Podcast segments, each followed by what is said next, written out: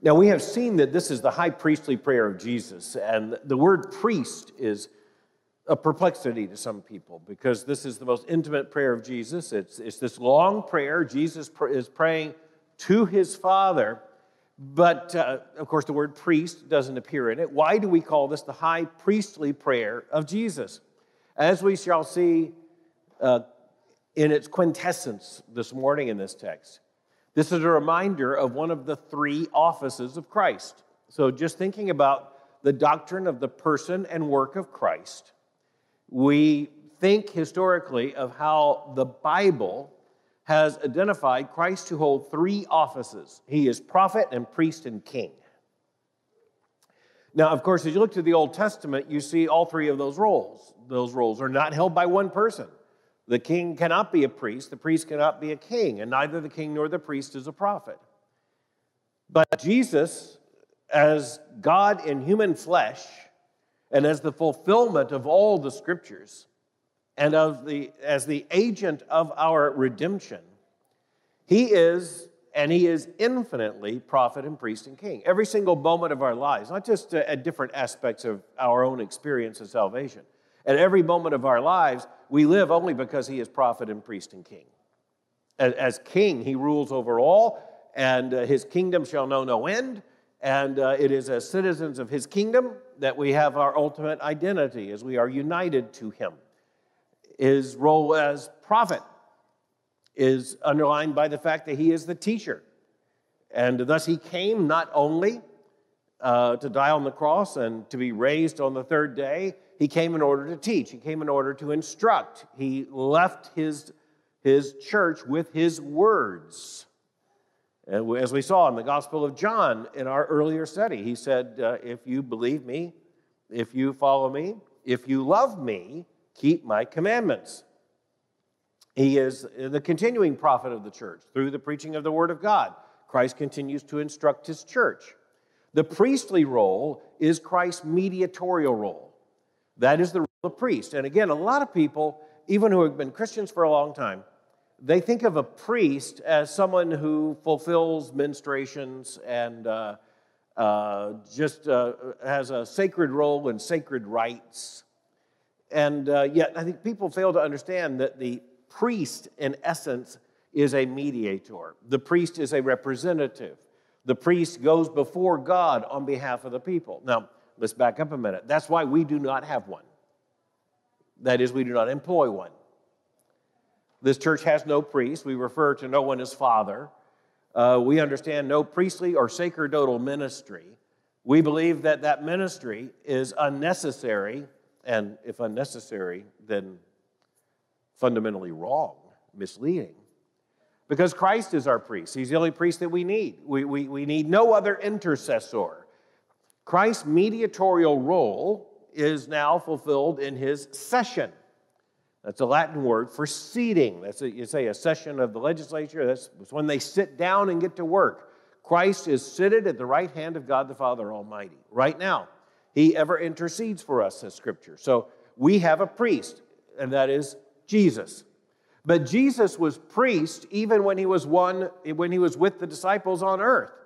Jesus was to use a term that is archaic but was a real term, Jesus was priesting in the entirety of his earthly ministry. He was representing us before the Father and representing the Father to us in the entirety of his ministry. And he now does that, and he does so from heaven, and he does so infinitely. And if he did not do so, we would be destroyed because he even now intercedes for us. So today we arrive in the last few verses of John 17 in the high priestly prayer. And in particular, we're looking at verses 20 and following. This is where we left off at verse 19 when last we were together. Jesus prays this I do not ask for these only, but also for those who will believe in me through their word, that they may all be one, just as you, Father, are in me and I in you, that they also may be in us, so that the world may see that you have sent me. The glory that you have given me, I have given to them, that they may be one even as we are one. I in them and you in me, that they may be perfectly one, so that the world may know that you sent me and loved them even as you loved me. Father, I desire that they also, whom you have given me, may be with me where I am, to see my glory that you have given me because you loved me before the foundation of the world. O righteous Father, even though the world does not know you, I know you, and these know that you have sent me. I have made known to them your name, and I will continue to make it known, that the love with which you have loved me may be in them, and I in them. Now, remember that the last verses that we considered found their, their greatest thrust in verses 17 through 19 when Christ prayed, Sanctify them in the truth, your word is truth. As you sent me into the world, so I have sent them into the world, and for their sake I consecrate myself, that they may also be sanctified in truth. So the hinge here that comes in verse 20 is after Jesus has prayed that his church would be united and would be consecrated in truth, that we would be bound together in truth. Sanctify them in the truth, your word is truth. Again, it is a reminder of the fact that our unity is in Christ and that unity operates through a scriptural unity. We are united in the truth. Uh, this is not a false unity. It's not an institutional unity. It's not an ecumenical unity. It's not some kind of lowest common denominator theological unity. We are unified in the fullness of the faith once for all delivered to the saints. We are sanctified in the truth. But Jesus at this point is very clearly, just as we think about the proximate picture, he's, he's there, he's praying, he's about to be arrested. The sequence of the events that will lead to his crucifixion are about to happen. So when Jesus prays for his own, who have they been? They, they were his own, they, they were his disciples, and the, the larger band of those who believed in him, and uh, they were his own. He described them as his flock. He as the good shepherd. But the great change that comes, and, and this is something so important to us, uh, brothers and sisters, this is where we find ourselves in this passage.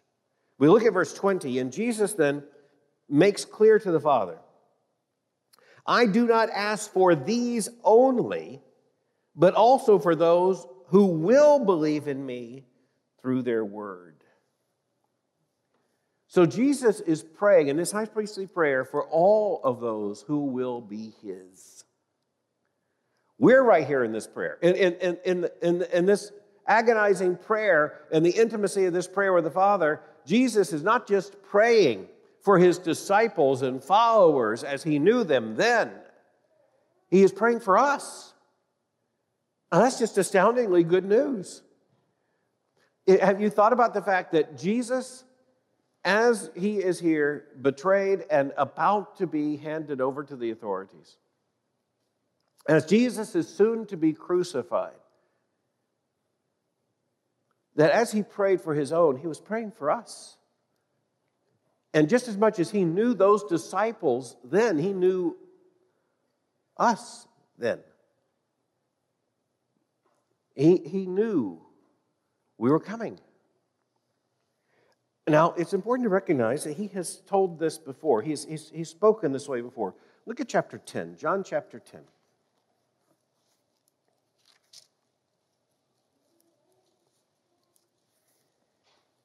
In John chapter 10, Jesus described himself as the good shepherd. And you remember he said that my sheep hear my voice, they know me, and they follow me, they obey me. But look at verse 16. And I have other sheep that are not of this fold. I must bring them also, and they will listen to my voice. So there will be one flock, one shepherd. So now we can look in retrospect and say, oh, we understand what John, what Jesus was talking about here in John chapter 10, verse 16. Even as Jesus was describing himself as the good shepherd and was describing his own as his flock, he said, There are others of my flock who aren't here yet and uh, I will gather them and, and, and all together. And they're not going to be of a different flock, they're going to be of the same flock. So there will be one flock, one shepherd. Now, as we have been thinking about John chapter 17, the issue of the unity of the church comes up, and it will come up again even before we conclude this passage this morning. The unity of the church here is affirmed once again as a spiritual unity in Christ, and, and it's a true unity in Christ. And there's one shepherd, that's it. There's just one shepherd, and there's just one flock. Now, no matter how many different labels may be put on, no matter how many different languages, no matter how many different countries, no matter how many different centuries and generations, it doesn't matter. Christ's church is one. If it's true, if we really belong to Christ, we belong to his church, and there is only one flock. Now, that's a great reassurance because we understand that the ultimate fulfillment of that one flock is eschatological. We're, we're only going to we're going to be all before the throne together. And, uh, you know, just to speak of the current, the current picture that people wonder about, all who are truly united to Christ will be there in that one flock. There won't be Methodists and Presbyterians and Baptists. There will just be Christ. But it's also through time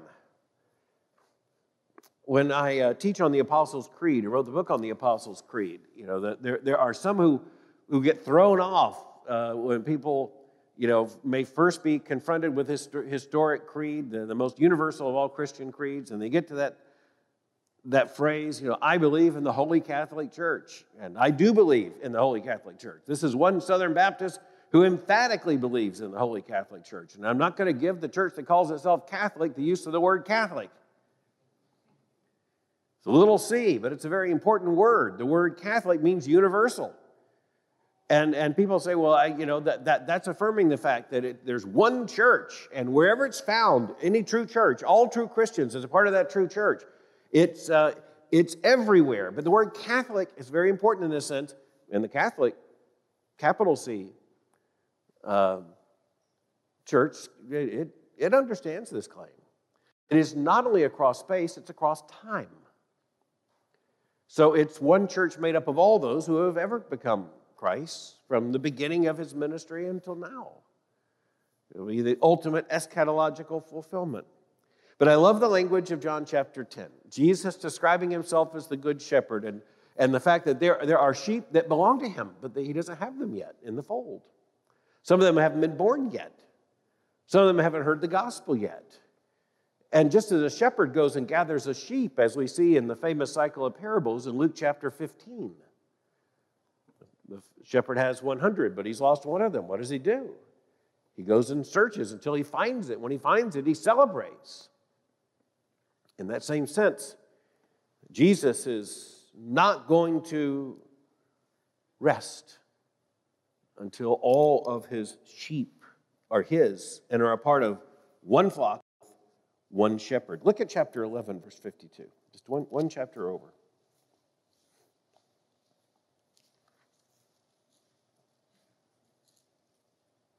In verse 51, we're told he did not say this of his own accord, but being high priest that year, he prophesied that Jesus would die for the nation, and not for the nation only, but also to gather into one the children of God who are scattered abroad. So from that day on, they made plans to put him to death. Now, notice what's going on here. This is when the plot to Jesus is just beginning. And, and, and as you understand, the Jewish authorities were deciding that Jesus was going to have to go. But the problem was that even as they were in the cycle of the Old Testament text, the Old Testament text was speaking of the fact that there would be an ingathering from the nations. And Jesus was clearly speaking of himself as the one who was going to do that, the agent of, of bringing all of God's people, all the elect together, not only for the nation, but also for the world. Well, you'll, no, you'll notice that language, and you'll notice in this case that it's, it's actually coming from those who are the enemies of Jesus. And, and that's the context of, of John chapter 11. It's desperation on the part of the Jewish leaders. But why was Jesus being adored by, the, by so many? Why was Jesus being followed by the disciples? This, this Jesus who could even raise people from the dead. But now we're in John chapter 17. And now, in these final verses of the high priestly prayer, Jesus, having already spoken of this mission that would unite all of his people in one, one sheep, one shepherd, he now is praying, and in his mediatorial priestly work, he makes very clear that all who will ever be his are included in this prayer. And that is just phenomenally helpful. It's, it should be of enormous, unspeakable assurance. When we think about Christ for us, we're thinking about Christ for us as prophet, priest, and king, and here is Christ for us as priest. Years ago, I was uh, doing an installation, a formal service at a church in Georgia. This is when I was editor of the Christian Index. And uh, the actual preacher of the uh, of the session was Dr. W.A. Criswell, who was pastor of the First Baptist Church of Dallas, a titanic figure in Baptist life. And uh, I had another role in the service, and uh, there was a giant choir, and by giant choir, I mean the way Southern Baptists used to do giant choirs. It was about 300 people, full orchestra. It was, uh, it was big, it was glorious, it was loud, and they sang a song I had not heard before. Uh, I, I'm just curious, how many of you know the name Stamps Baxter? Well, we're, this is fewer than I thought. Mary knows the name Stamps Baxter.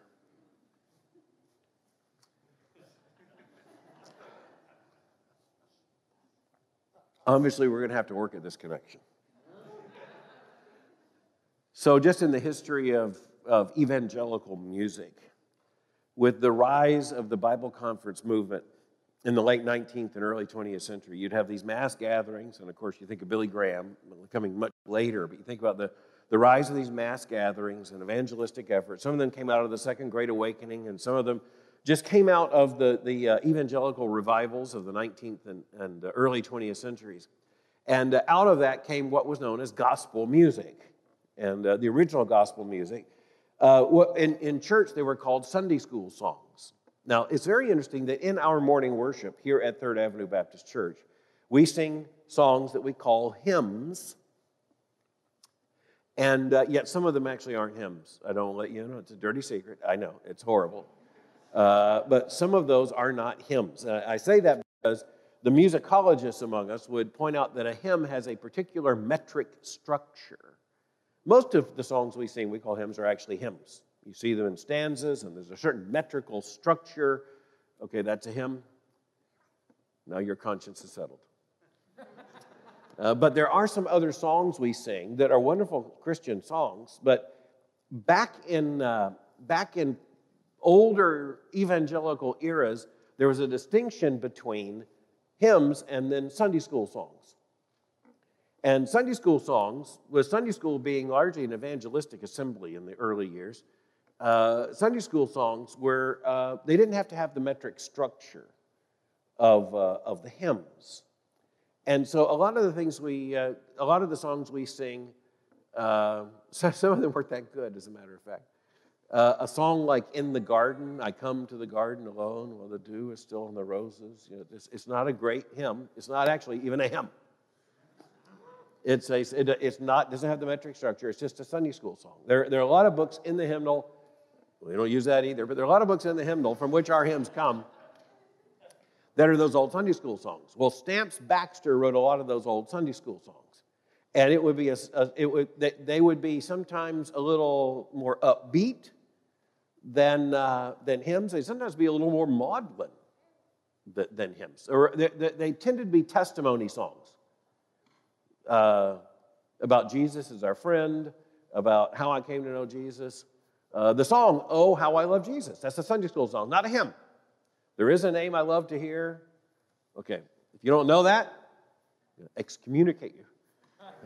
But nonetheless, that was a Sunday school song, just give an example. So Stamps Baxter wrote lots of Sunday school songs, and, and, he, and he taught people how to sing them with the Stamps Baxter Quartet. And a lot of our gospel music, as we know, it came out of that. But the choir sang in this, this service an anthem that was made out of a Stamps Baxter song. And that, that Stamps Baxter song uh, was both entitled and took as its major theme these words When he was on the cross, I was on his mind. Now, I have to tell you that as a, as a young man, when I heard that song the first time, I thought, I don't think we should sing it that way. It's, uh, it's, a, it's a long debate in worship language.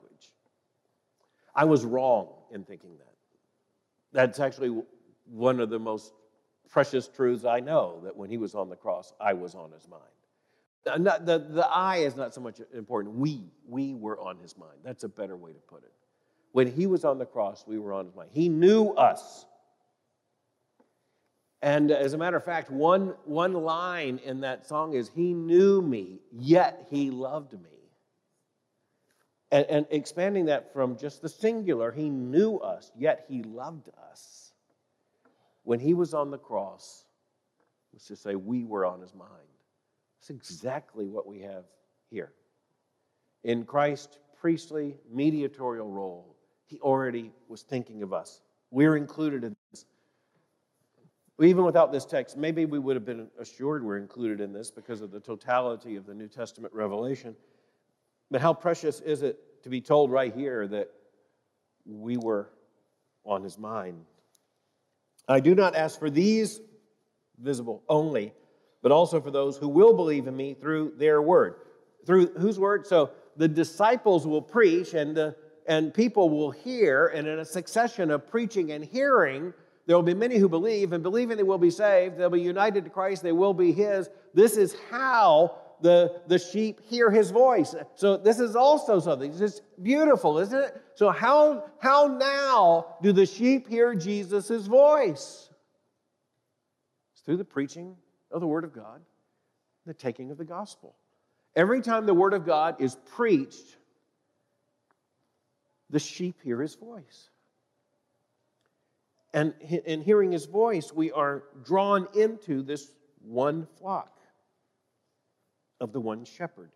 So it's not just, I, am thinking now of all those who will believe in me, but believe in me through there, that is the disciples' word, that they may all be one, just as you, Father, are in me and I in you, that they also may be in us, so that the world may believe that you have sent me. Now, this is unity language that only makes sense because of the opening of the high priestly prayer. Just remember going back to how Jesus opened the prayer when he said in verse 4 I glorified you on earth, having accomplished the work that you gave me to do. And now, Father, glorify me in your own presence with the glory that I had with you before the world existed. And again, the before the world existed comes up again in this last climactic section of the high priestly prayer. This is a prayer for unity. This is the true unity. And you'll notice it's not institutional, it's not the modern ecumenical movement, a lowest common denominator. It, it, it's, it's not non theological, it's inherently theological, it's essentially theological. It's in the truth that we may be one, but notice the intimacy here. Just as you, Father, are in me, and I in you that they, meaning all those past, present, and future who are Christ, they also may be in us so that the world may believe that you have sent me. So, our identity is now, as believers, in Christ. Christ's identity is in the Father. And so you understand what it means for Christ to be the door, uh, for, for Christ to be our priest and intercessor, for Christ to be the firstborn of many brethren, uh, for, for us to be joint heirs with Christ, as Paul will tell us. It, it means that the unity, the Trinitarian unity, the Father and the Son and the Holy Spirit, is extended to include us as we are united to Christ. Does it mean we're in the Godhead? Does it mean we're in the Trinity? It means that by the miracle of the atonement of the Lord Jesus Christ, we share in the Trinitarian unity and in the Trinitarian love of the one true God. And if that doesn't blow your, your intellectual fuses, what would? How, how dare we think that it might be possible that we would be partakers of the Trinitarian love of God? But that's exactly what Jesus is declaring here and is praying for us. He continues in verse 22 The glory that you have given me, I have given to them, that they may be one, even as we are one. The glory that you gave me, I've given to them. Well, where is it? Uh, what, what is that glory? Well, this is a transformation of values. It's a redefinition of terms. Martin Luther would speak of this when he warned of a theology of visible glory. Visible glory is what we want. We're glory mongers. We want to see visible glory. We, we love spectacle. We, we love for our eyes to see glory. And sometimes we see glimpses of glory. We think of the realities of heaven and a new Jerusalem and a new earth, and then you see a spectacular sunrise or sunset. You see, you see a vision of just how glorious such a thing may be. Trying to recreate that glory, or trying to imagine and speculate that glory, and trying to make that the context of Christian worship turns out to go badly. And again, I'm turning back to the Reformation, and it has everything to do with what we're looking at here. Jesus said that the glory the Father had given him, he's given to his church. And I was looking at you guys this morning, you don't look too glorious. And no insult intended. But I, I look at you, I just don't see a lot of glory. Uh, you know. uh, so add to our number, we don't look a whole lot more glorious. And this building, I mean, I'm thankful for it. It's not exactly glorious. What am I contrasting it to? There are buildings that declare glory. And I love to go in them, by the way.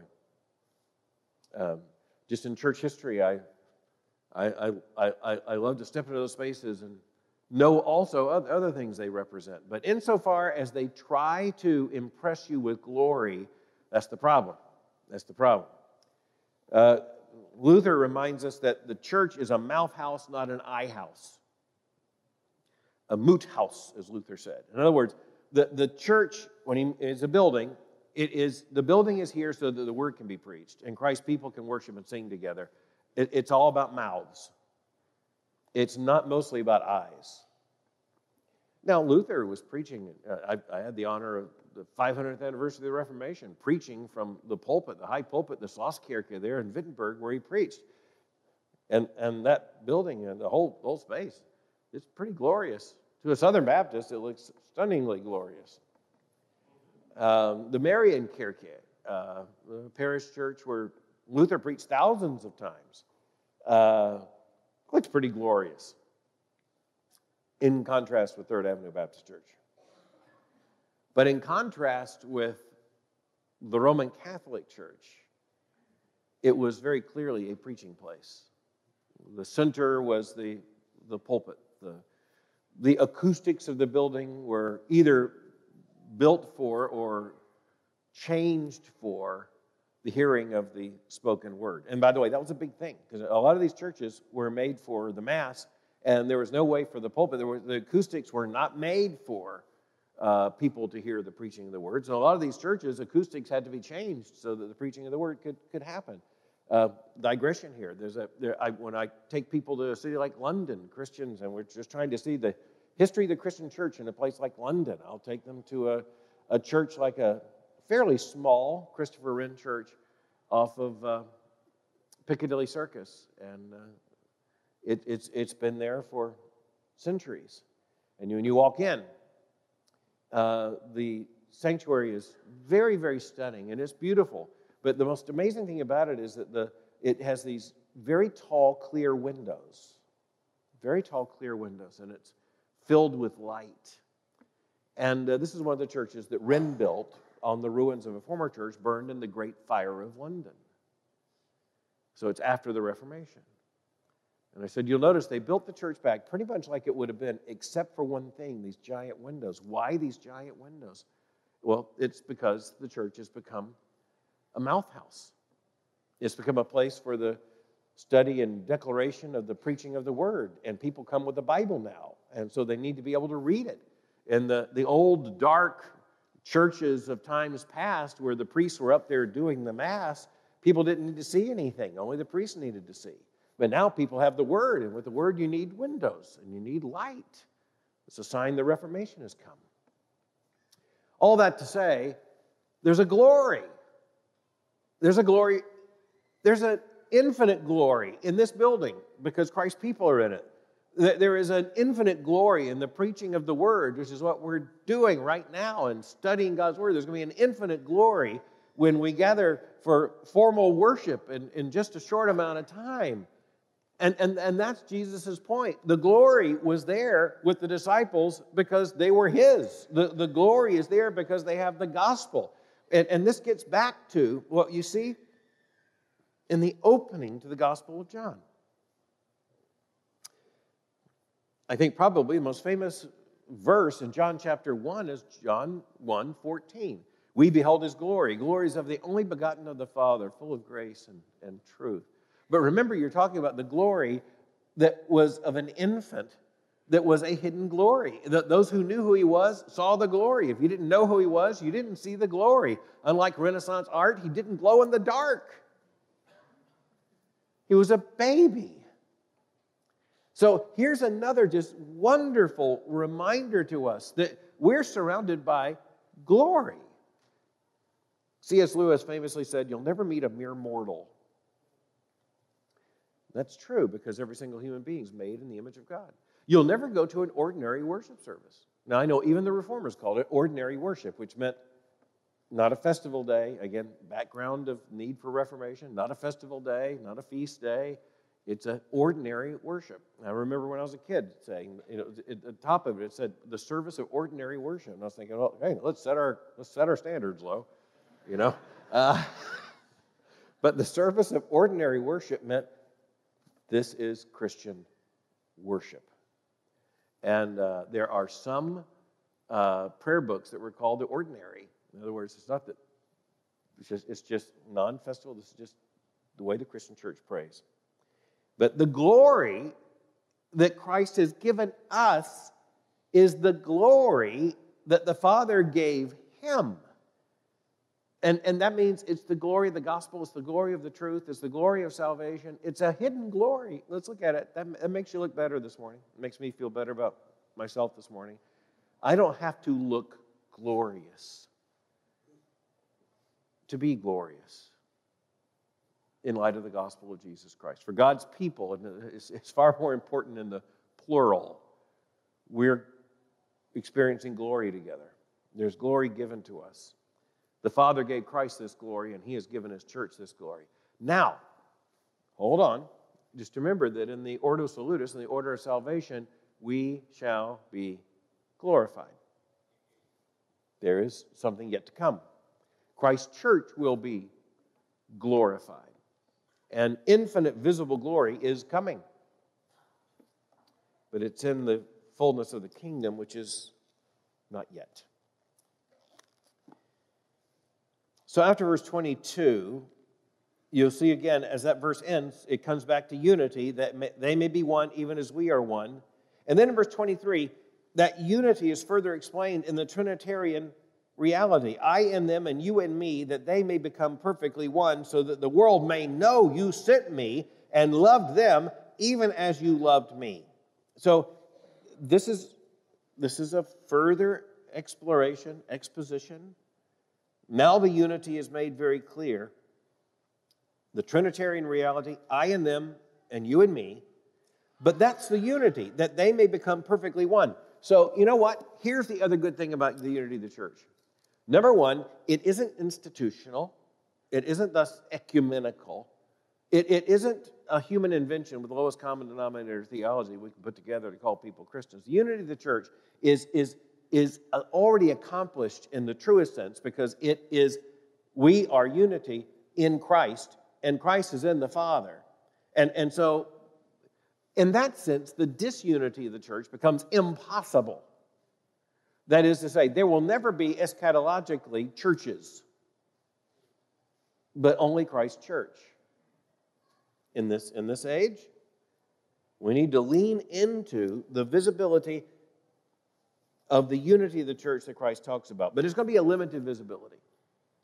I mean, we know we're in communion with so many other congregations that are preaching the gospel and loving God's word. We help to plant some of those churches, we encourage those churches. We, are in fellowship with thousands of churches through the Southern Baptist Convention that uh, is a further sign of our unity together. And we, we believe that all those who are, uh, are true evangelicals, and even, the, even if they're in wrongly ordered churches, and uh, just to give an example, baptize babies.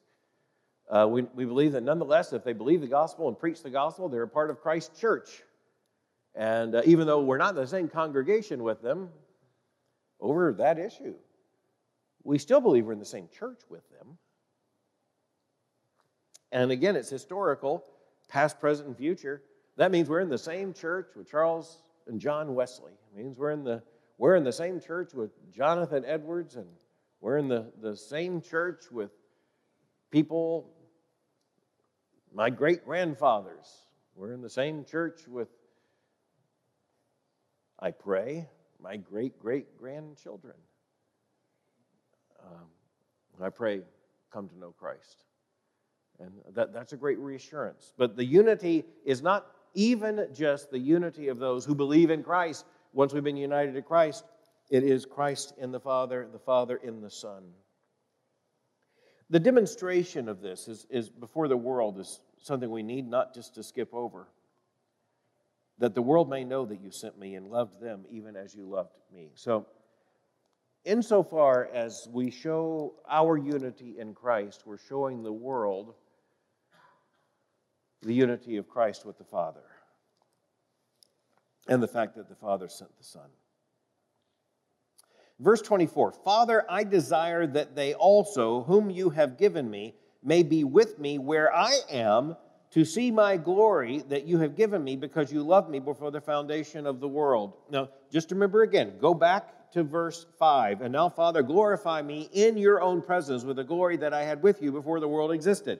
So, when Jesus says, Where I am, he is speaking of himself with the Father. He is speaking of his completed work on earth. He's speaking of himself present with the Father, and as we shall know, you know, seated at the right hand of God the Father Almighty. And he's already prayed for the restoration of the glory that he had with the Father before the world was created. So before, before the first speck of cosmic dust, when he was with the Father in their shared glory, he's returning to that. And this is a part of his of his condescension and coming to earth. It's a part of the incarnation.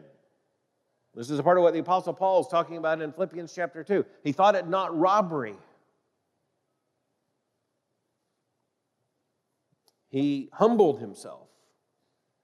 Well, even as he's humbling himself now in extremis, even to the cross, he is looking to the other side of his obedience when he is now with the Father again. And what he is praying for is for the day when we in him, with him, will see the glory that he had with the Father before the foundation of the world. How is that? It's what Christ desires for us. It's what Christ will make certain for us is that we will know him, but when we see him, we will see him not as the disciples saw him in the incarnation. We will not see him as he was visible in the incarnation. It'll be the same body in a resurrection body. It's a continuity. The point is that when we see him, we will see him in the glory that he had with the Father before the creation of the world. Now, when people talk about yearning for heaven, I think often we have people yearning for heaven that they, I want to be free of these pains and cares. I want to be, I want to be in a place of God's perfect reign. I want to be in that place where every eye is dry and every tear is wiped away. I want to be in that place that reflects God's perfect righteousness, justice, holiness, peace. But actually, we should long to be in that place where we behold the glory of the Son of God and the glory that he had with the Father before the creation of the world. And Christ is longing for that for his own people. You'll notice the love. It's not just the glory that he had, it's the glory that you have given me because you loved me before the foundation of the world. The intertrinitarian love, which is perhaps the sweetest reality human ears can ever hear. Verse 25, O righteous Father. Even though the world does not know you, I know you, and these that you have sent me. These know that you have sent me. I made known to them your name, and I will continue to make it known that the love with which you have loved me may be in them and I in them. So it's interesting in verse 25 when he prays to the Father. In this case, he says, Oh, righteous Father. Now think of the background to that. Oh, righteous Father. Why would righteous become so crucial here? His prayer is coming to an end. What's happening right after this? It is the betrayal and the arrest of Jesus. Now, in some sense, the betrayal is already underway because Jesus told Judas to go away and what he must do, do quickly. But the, the manifestation of that betrayal is coming right away, and then, then the arrest and all the events that will lead up to his crucifixion and the horror of his substitutionary atonement. Why now, at this point, does Jesus say, Oh, righteous Father? It is because what is about to take place is going to be the demonstration of the righteousness of God. Paul makes that clear in a passage such as Romans 3, verses 21 and following. What is all this about? It is about demonstrating the righteousness of the Father. And so, as Jesus prays to him, even right now, he prays to him, Oh, righteous Father. I'm just going to turn to that text Romans chapter 3, verses 21. But now the righteousness of God has been manifested apart from the law, though the law and the prophets bear witness to it, the righteousness of God through faith in Jesus Christ for all who believe. For there's no distinction, for all have sinned and fall short of the glory of God, and are justified by his grace as a gift through the redemption that is in Christ Jesus, whom God put forth as a propitiation by his blood to be received by faith. This was to show God's righteousness because in his divine forbearance he had passed over former sins. It was to show his righteousness at the present time so that he might be just and the justifier of the one who has faith in Jesus. So when you say, and this gets back to the uh, evangelical Sunday school songs and Stamps Baxter, whom you did not know, If you think about so much evangelical sentimentality. It's not wrong when we say that the cross reveals the love of God. And again, that's a part of the apostolic preaching. But it's a minor key in the apostolic preaching. In the apostolic preaching, we are told more than anything else what the cross of Christ shows us is the righteousness of God. Now, you don't say one at the expense of the other because the New Testament's rich with descriptions of the cross as love. Greater love has no man he laid down his life for his friends. And this is love. For God so loved the world. Yes, yes, and that's in the apostolic preaching as well. But just notice that when the cross is raised in this context, such as Romans chapter 3, what we are told is that and, and in that passage, what was it? Five times overlaid, the cross reveals the righteousness of God. And here, as the prayer comes to a conclusion, Jesus refers to his own Father as the righteous Father. Even though the world does not know you. And again, that is very, very similar to the, the refrain uh, of John chapter 1 in the very opening about Christ himself. He came into his own, and his own believed him not. There are those who just deny all the evidence of the existence, even of a creator God. But even though the world doesn't know you, I know you, and I know you have sent me. I made known to them your name. And again, there's, there's more here than just a name. Uh, this, is, this is the truth about the Father, and we'll continue to make it known that the love with which you love me may be in them and I in them. And the prayer concludes. But notice how the prayer concludes that those who are His will be known by the love with which the Father loved the Son, that that love may be in them and I in them.